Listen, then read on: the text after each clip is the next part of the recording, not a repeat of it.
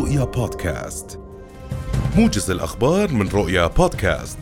أدانت وزارة الخارجية وشؤون المغتربين تصديق سلطات الاحتلال الإسرائيلي على بناء 3557 وحدة استيطانية جديدة في الأراضي الفلسطينية المحتلة. وأكد الناطق الرسمي باسم الوزارة السفير هيثم أبو الفول أن هذه الخطوة تعد خرقا فاضحا وجسيما للقانون الدولي وقرارات الشرعية الدولية، مشددا على أن سياسة الاستيطان سواء بناء المستوطنات أو بتوسيعها أو بمصادرة الأراضي أو تهجير الفلسطينيين هي سياسة لا شرعية ولا قانونية ومرفوضة ومدانة وتقويضا لأسس السلام. مندوبا عن جلالة الملك عبد الله الثاني حضر وزير الداخلية مازن الفرايا قداس منتصف الليل لعيد الميلاد المجيد للكنائس المسيحية التي تسير وفق التقويم الشرقي في كنيسة المهد في مدينة بيت لحمة. وترأس القداس بطريرك المدينة المقدسة وسائر أعمال فلسطين والأردن في فيلس الثالث، الذي تمنى في رسالته لمناسبة عيد الميلاد أن يحل السلام في أرض السلام وفي العالم أجمع.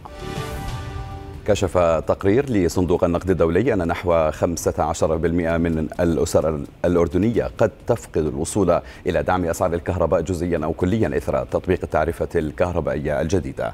وقال تقرير الصندوق الصادر اليوم إن الحكومة الأردنية تستعد لتطبيق التعرفة الجديدة في نهاية آذار المقبل، الأمر الذي يدعم التنافسية للقطاع الخاص فيما يقلل الدعم المتبادل. وأضاف أن التخفيضات المخطط لها في تعرفة قطاع الأعمال ستصل إلى 40 مليون دينار سنويا، معظمها في القطاعين التجاري والصناعي.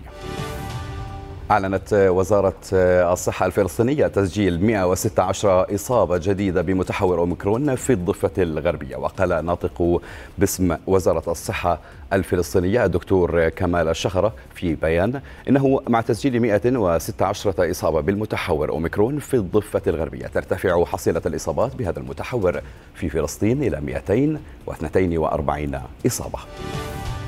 أعلن رئيس كازاخستان قاسم جومار توكاييف اليوم أنه سمح للشرطة بإطلاق النار دون إنذار مسبق لوضع حد لأعمال الشغب الفوضوية التي تهز البلاد هناك. وقال توكاييف في خطاب المتلفز أنه أعطى الأمر بإطلاق النار للقتل من دون إنذار مسبق، مضيفا أن ما أسماهم الإرهابيين يواصلون تدمير الممتلكات واستخدام أسلحة ضد المواطنين.